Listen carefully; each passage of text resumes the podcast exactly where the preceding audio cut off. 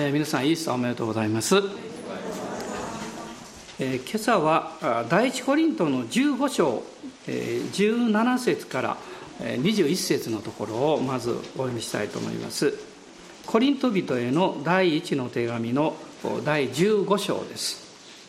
17節から21節まで。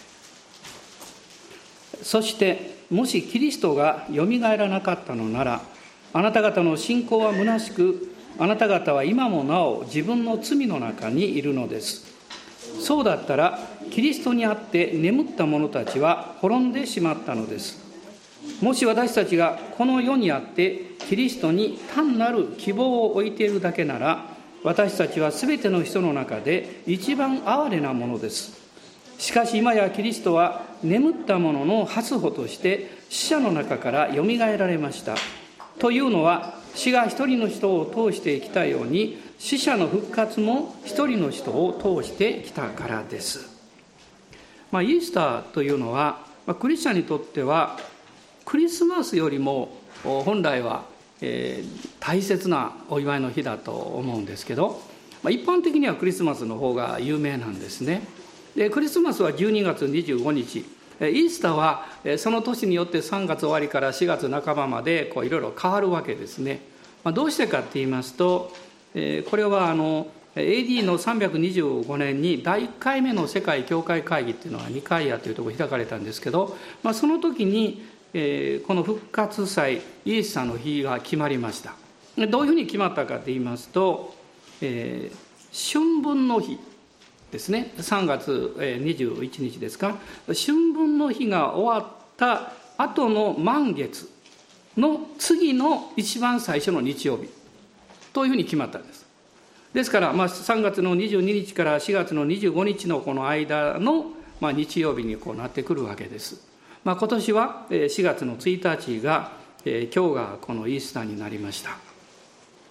でイエス様がこの復活なさった日は実際には何日だったのかということですね。で、まあ、一つのこう資料から申し上げたいんですけどあの西暦っていうのはキリストの降誕から、まあ、通常始まっていると考えられるわけです。でも現実はですね45年こうずれがあるということは、まあ、多くの人ご存知なんですね。今2018年ですけどもう少し 3,、まあ、3年から5年ぐらいの前にですねイエス様がお生まれになっただろうと言われています。で、まあ、イエス様のこの交渉外の年月もですからそれによって多少変わってきます。交渉外は30歳からですから。30歳から 3, 3年半なんですね。で、まあ、一つのこう考えとして AD の27年から30年にかけてというふうに考えられているんですけどそれによりますとですねこの最後の晩餐というのは過ぎ越しのお祝いですから過ぎ越しの日というのはこう、ずっとこう計算していくといつか分かるわけですね。でそういう計算でいくとイエス様が十字架につけられたのは AD の30年の4月の7日ということになるんだそうです。でそうするとそれが金曜日ですから2日後の日曜日の朝に復活なさった。そうすると、え30年の4月の9日 に復活されたんではないかというふうにまあ言われています。まあ、でも、まあ、大事なことはその日にちよりもですねその事実があったということです。その事実に直面した一人の人物それがこの有名な使徒パウロという人なんですね。まあ、先日改めてこの考えていましてですねはっと気が付いて教えられたことがあるんですけど使徒パウロとイエス様というのは同年同年代のこう時代同時代と言ってもいいですね。あの使徒パウロの方が年齢的にはちょっと若いわけですけどそのイエス様が生きられた時代にパウロも生きていたんですね。ででもパウロは実際に会ったことはなかった。でパウロが実際にイエス様に出会ったのはこの人間となられたイエス様じゃなくって贖いを完成されて復活なさったキリストに出会ったんです。まあ、これが使徒行伝の9章に出てくるんですね。あのえー、パウロがこう迫害にですねもうするためにあのもうあちこちのクリスチャンたちを捕らまえては牢屋に入れいろんなことをやってたわけですね。でもその途上でイエス様に出会いまして、えー、彼はあのクリスチャンにはなるわけです。でその後彼はおそらく旧約聖書の予言とかそういうものをいろいろ学んだと思います。彼はあのガマリエルのもとで勉強しましたし多くのことを知ってるわけですね、まあ、トップクラス当時で言えば宗教的にもトップクラスなんですね。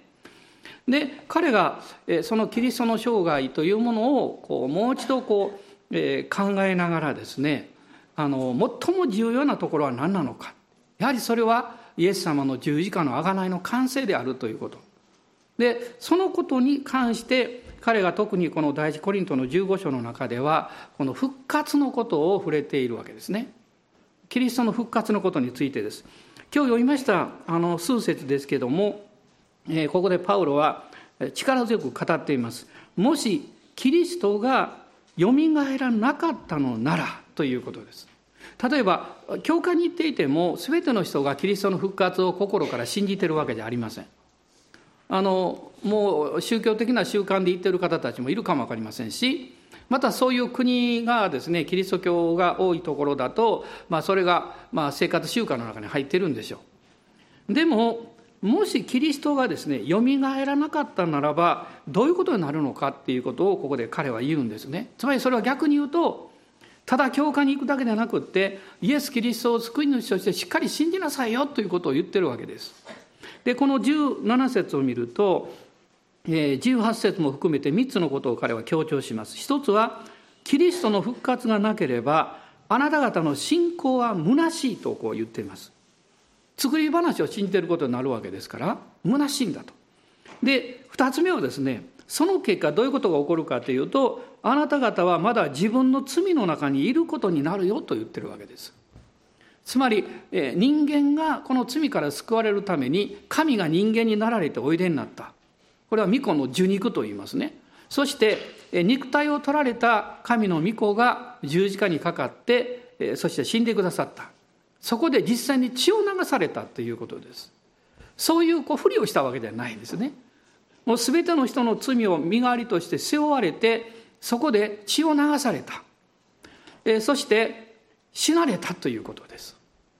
まあ、ですからこの福音書をこう見ていきますとあのイエス様のこう十字架前からその復活の記事というのは一番多くのスペースを割いて書いておりますし全部載ってるんですけどその中であの一つ強調されていることはですねイエス様は確かに死なれたんだということそのことを強調してますあのヨハネによる福音書をちょっと開いていただきたいんですが19章の33節です。ヨハネによる福音書の19章の33節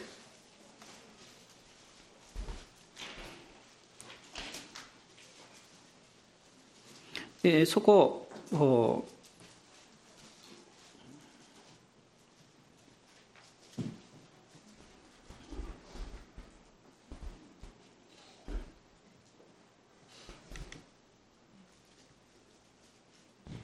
えっ、と、えー、ちょっと場所を間違えましたね。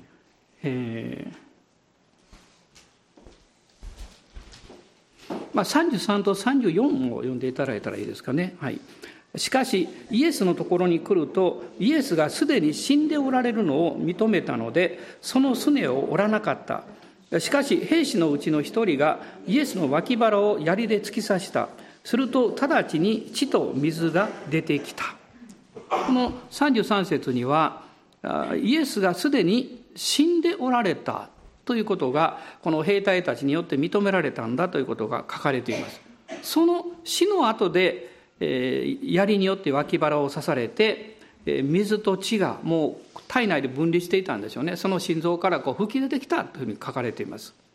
でヨハネはそのことをこの目の前で見ていたわけですね。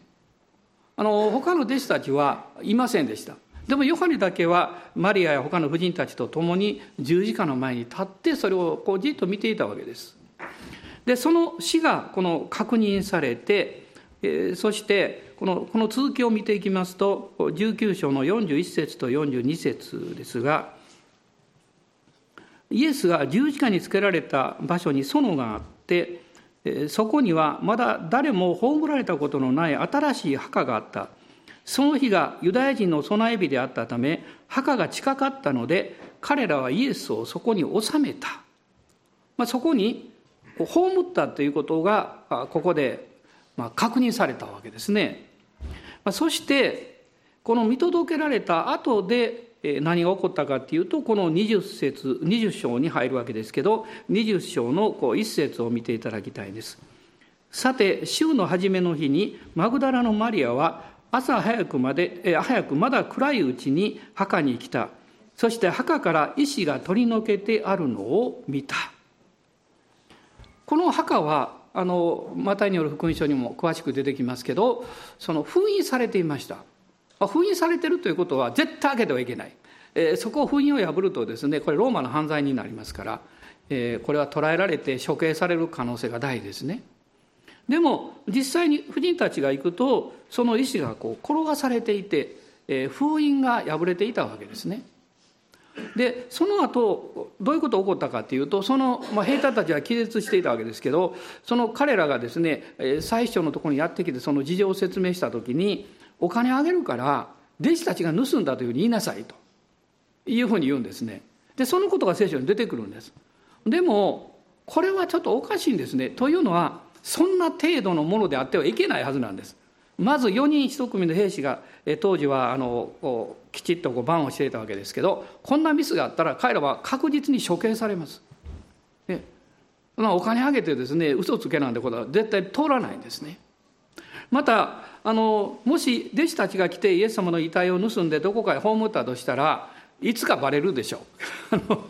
実はイエス様の遺体はあの場所に葬ったんですよということをね誰か言うことが起こるでしょうね。あるいは誰か書き記すとかですね。でそういうことは絶対ないんですね。つまりこの復活の前に聖書が多くあの、えー、場所スペースを取っているのはですねイエス様は確実に死なれたんだということ。そして現実に有馬隊のヨセフのこの準備されていた墓の中に葬られたということ。そして、え日曜日の朝早くやってきた時にもう石が転がされていて遺体がなかった。でも復活のイエス様は石があったってすっと通り抜けてこれるんです。で石が別に転がされていなくてもですね復活のイエス様は壁をもうすっと通り抜けたと書かれていますから。ですからこの石が転がされたということはあなたや私が信じるためです。弟子たちが信じるためにあえてそういうことが起こったわけですね。でもそういうこの事実を見てもなかなか弟子たちは信じることができませんでした。ですからイエス様が復活なさってこの弟子たちにあの現れなさったわけですね。まあ、それでもなかなか信じない。トマスのようにですね、え私はあの脇腹に触れてその、え手手の傷に触れないとなんてね言う弟子もいたわけです。でもイエス様はその弟子たちに対してまた現れなさってそしてご自分の復活ということをこう明確に明かしなさった。その人々のこの商人の人々たちがたくさんいるわけですね。それを実はさっき読んだこの15章の前半で使徒パウロは書いているわけです。さっきちょっと途中読んだんですけど第一コリントの15章をもう一度戻っていただきたいんですがこの前半にそのことが書かれています。1節から6節までです。兄弟たち私は今あなた方に福音を知らせましょう。これは私があなた方に述べ伝えたものであなた方が受け入れまたそれによって立っている福音です。またもしあなた方がよく考えもしないで信じたのでないなら私の述べ伝えたこの福音の言葉をしっかりと保っていればこの福音によって救われるのです。私があなた方に最も大切なこととして伝えたのは私も受けたことであって次のことです。キリストは聖書の示す通りに私たちの罪のために死なれたこと。また葬られたことまた聖書に従って3日目によみがえられたことまたケパに現れそれから十二弟子に現れたことです。その後キリストは500人以上の兄弟たちに同時に現れました。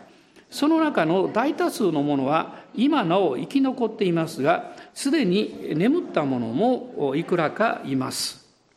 多くの人たちが復活のキリストを見ている。つまりこの初代のクリスチャンたちはイエス様の墓が空っぽだったので復活を信じたんではないんですね。イエス様の復活の姿に出会ったわけです。そしてそれを信じた人々それを出会った人々がそのことを伝えてその信仰がこのずっと伝えられてきているわけです。でこの復活のこの商人たちがその後ですねえそのことを具体的にどういうふうに守っていったか。それが実は週の初めの日に集まって礼拝を持つようになったということです。この週の初めの日の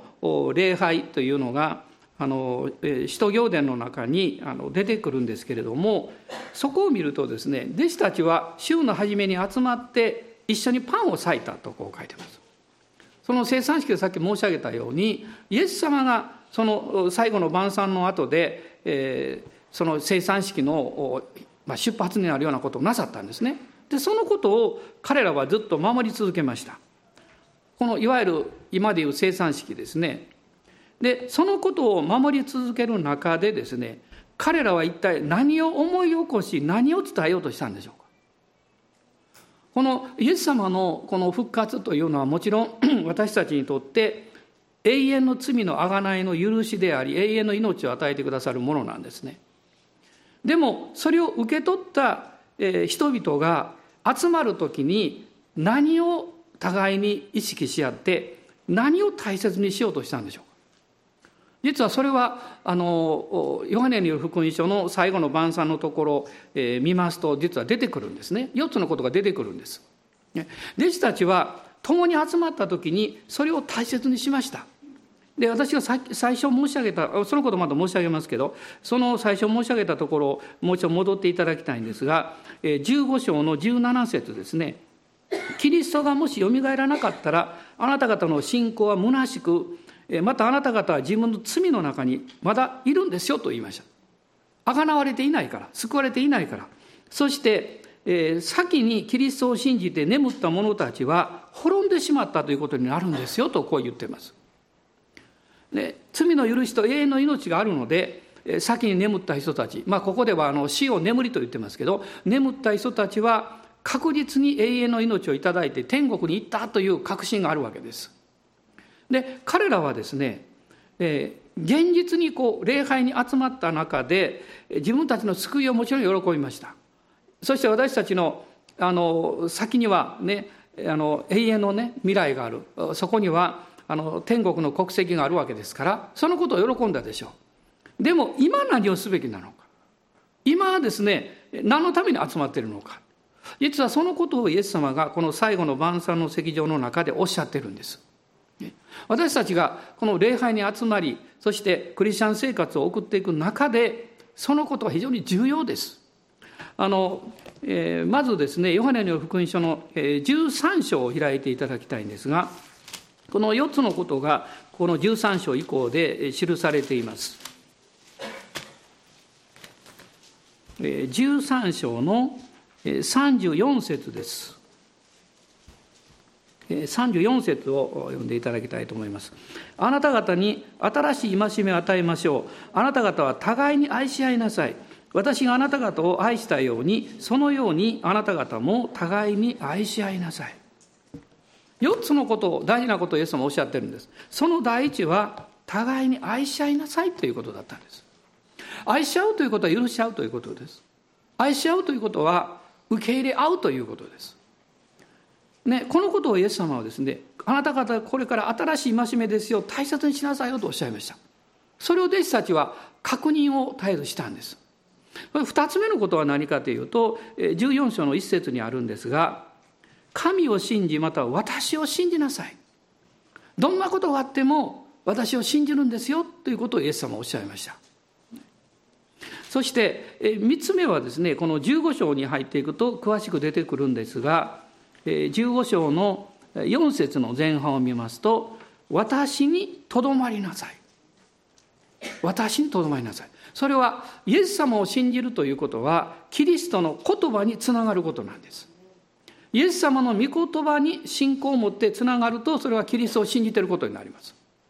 まあ私たちもそうですね。毎日の生活で、え自分を動機づけてる多くのこの言葉ですね。誰かの言葉なんですね。その言葉によって動いています。でも最終的には神様の御言葉によって私たちが自分のこの人生の確信を持つことによって生き方が大きく変わってきます。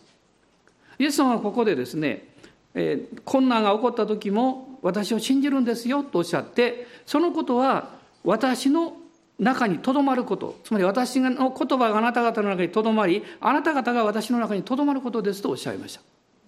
そしてもう一つのことはですねこの17章に出てくるんですけれども17章の11節です。17の11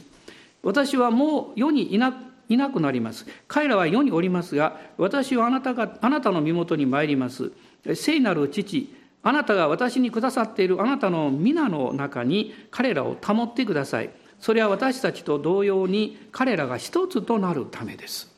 一つになりなさい一致しなさいよと言ってます。実はこの4つのことをイエス様はこの最後の晩餐の席でおっしゃいました。互いに愛し合いなさい。私を信じなさい。私の言葉にとどまりなさい。そしていつも一つであるんですよとおっしゃったんです。このことをですね初代の弟子たちはこの週の初めの日に集まった時に互いに生産を式を持ちながらですね確認し合ったんです。実は今日も私たちいろんな問題とかいろんなことがあるんです。でもそれを一つ一つ取り上げたらですねおそらくもう時間なんか足らないでしょうね。でも私たちが礼拝に集まってくるのは自分に関わっている問題を取り上げてもらうためではないと思います。もっと大事なことがある。それはイエス様がおっしゃったように神の家族として、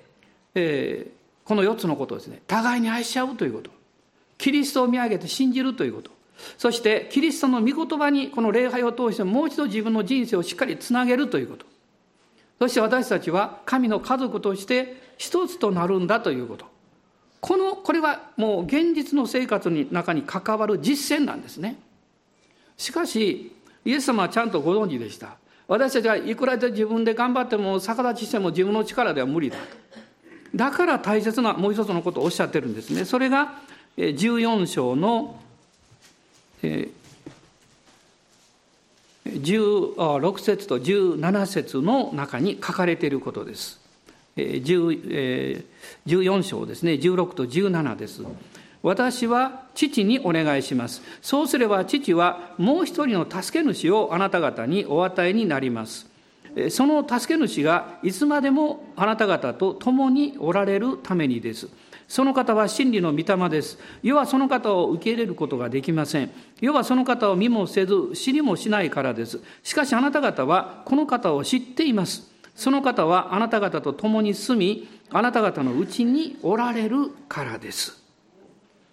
自分で愛し合い、信じ、そして御言葉にしっかりつながっていくということ、お互い意見も考えも違うのに一つとなって歩くということは、人間的な領域ではこれは不可能に近いことです。でもイエスさんはこうおっしゃったんです。私はそのために助け主を送ります。この真理の御霊、聖霊様があなた方のところに来られた時、その方がそれを導いてくださる。で例えば一つのことはですね、14章の26節に出てくるんですが、その後半にこう書いてます。また私があなた方に話したすべてのことを思い起こさせてくださいます。もう自分のことで心がいっぱいになったりいろんな問題があってもう気が動転してしまってあるいは教会に行ってはいるんだけどもう何か心が落ち着かないそういう時もあるでしょうでもその時に助け主である方があなたのうちにいて私があなたに語ったことを思い起こさせてくださると書いてますつまり聖霊様が働かれる時に私たちは御言葉を思い起こすんですねイエス様あイエス様のあの見上げるんだということに気がつくんですこのお方に信頼すればいいんだということに気がつくんですね。そしてイエス様の十字架の贖いということに目が行くようになるんです。イエス様の十字架の贖いに目を留めた時にその人は自分の神様との関係に目覚めていきます。そうするとアイデンティティが回復します。で自分の人生のこう価値観というものがもう一回こう健全に戻るんですね。私たちが自分が神によって愛され神によって作られこの方に従って生きていくんだという確信に立った時に人間が本来作られた時に与えられてる3つの求めてる大事なことが戻ってくるんです。3つのことで何かっていうとですね人は皆愛されたいと思ってるということ。2つ目はですね人はみんな幸せになりたいと思ってるということです。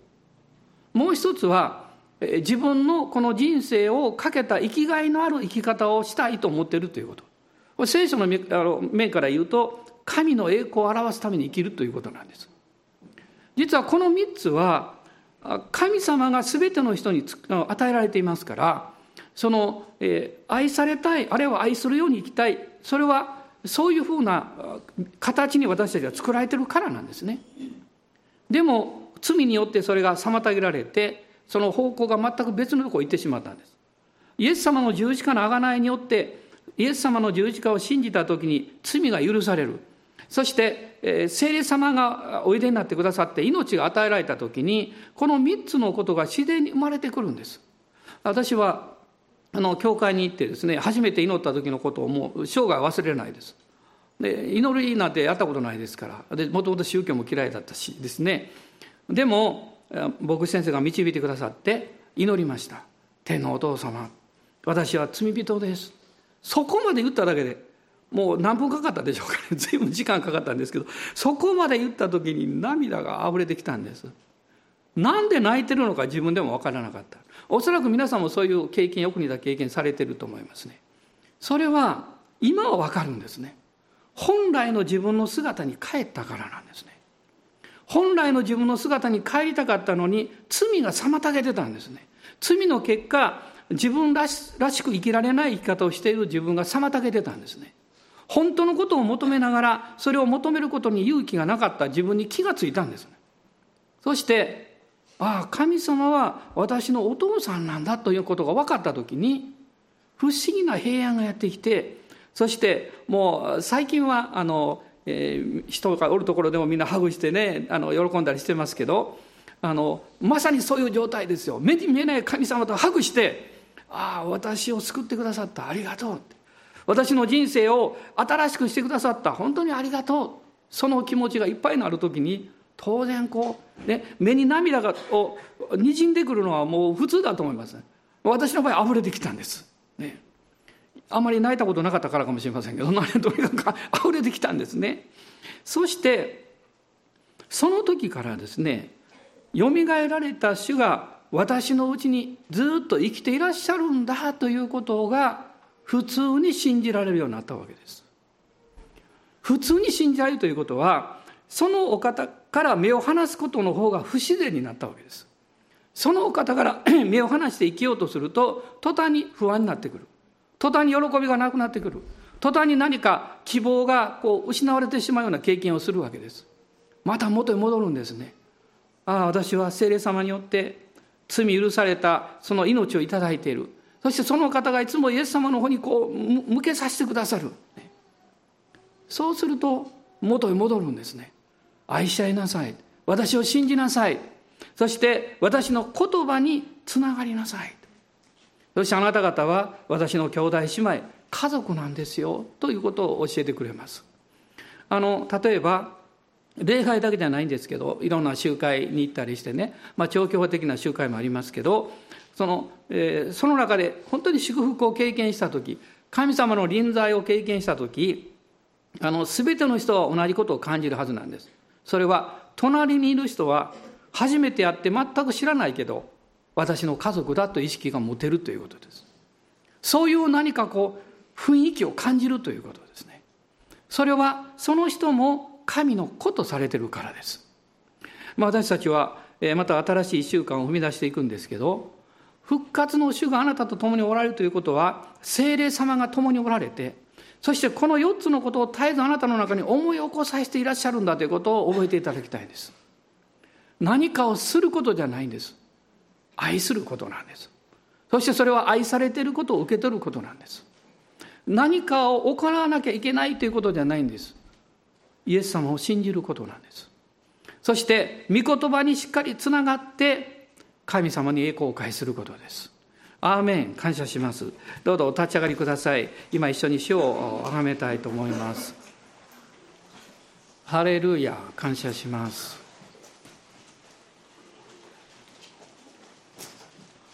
もしキリストが死人の中からよみがえらなかったならとパウロはあえて言いました。もしそうであったら私たちの信仰は虚しい。またあなた方はまだ自分の罪の中にいることになるんですとパウロは言いました。彼は興味深い表現をしてますね。他の人の罪じゃないです。自分の罪なんです。それはどういう意味ですか？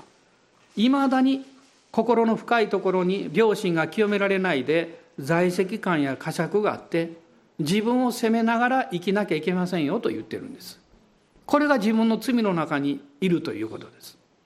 でもイエス様の十字架の贖いによって罪許された時に私は良心が清められます。その在籍感が洗い流されてきます。いやそんなこと言ってもまた明日私ダメになるかもわからないと思うかもしれません。でもそれは大丈夫です。今日あなたがキリストの贖いをしっかり受け止めていらっしゃったならば明日たとえうまくいかなくてもあなたはそこに戻ることができるんです。そして主を崇めることができるんですね。アーメン感謝します。今主の皆を崇めましょう。永遠の御国の希望を与えられた私たちがこの保証として今聖霊様がうちにおられるんだということを共に感謝したいと思います。アーメンハレルヤ。感謝します。アーメン。アーメンハレルヤ。おーイエス様。あなたの皆を崇めます。ハレルヤ。感謝します。感謝します。今日まだあなたは心の中に何かわだかまり持っている方いらっしゃいますか？あるいは自分の中にこう責められるような思いがまだあってどうしたらいいか困ってるという方いらっしゃいませんか？イエス様を見上げてください。そのままで主を見上げてください。主はおっしゃいます。私はあなたの罪を許しましたよ。私はあなたのために贖いをしました。あの十字架で死に葬られそして3日目によみがえったんですよ。こうおっしゃっています。このお方に身を上げます。そして主をあがめます。アーメン。ハレルヤ。アーメン。ハレルヤ。主よ感謝します。主よあなたをあがめます。主よあなたを信じます。主よ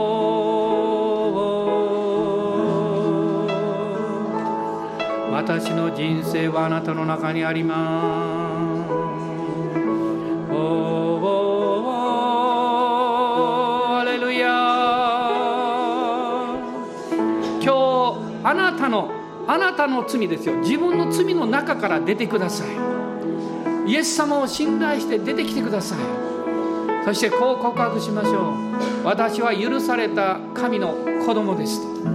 そして主の恵みをたくさんいただいている永遠の希望をいただいています。アーメン。ハレルヤ。感謝します。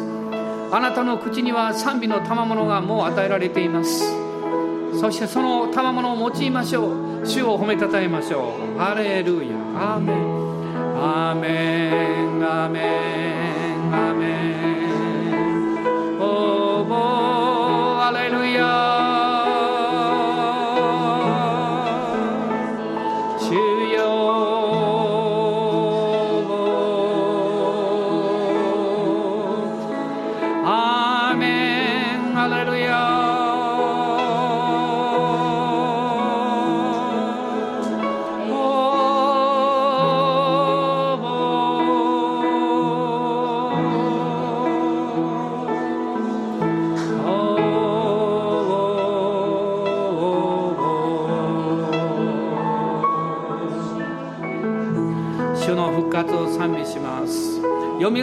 がえられた主を心から褒めたたえます。アーメンアーメン。歌を声合わせて。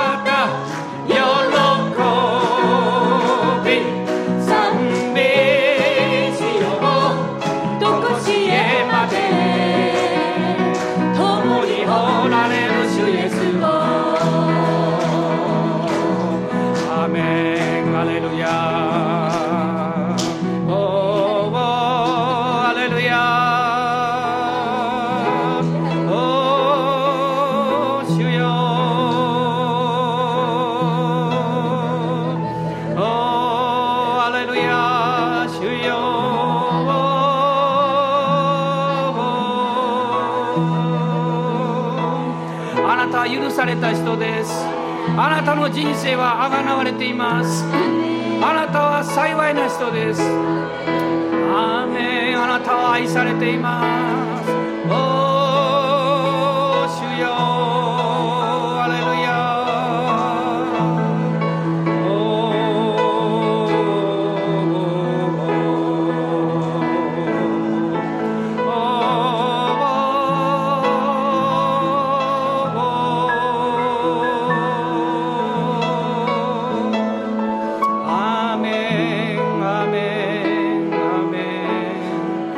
Hallelujah.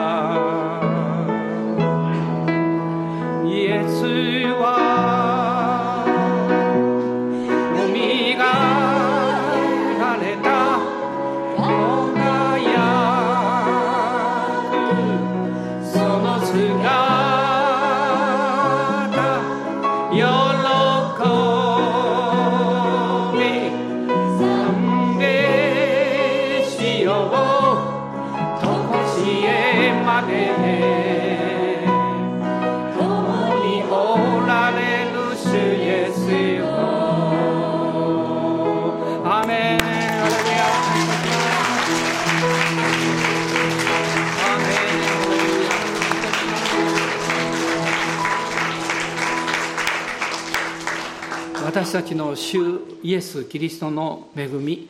父なる神のご愛精霊の親しき御交わりが私たち一同と共にこのイースターの日大いなる精霊の油注ぎを豊かに祝福します。アーメン。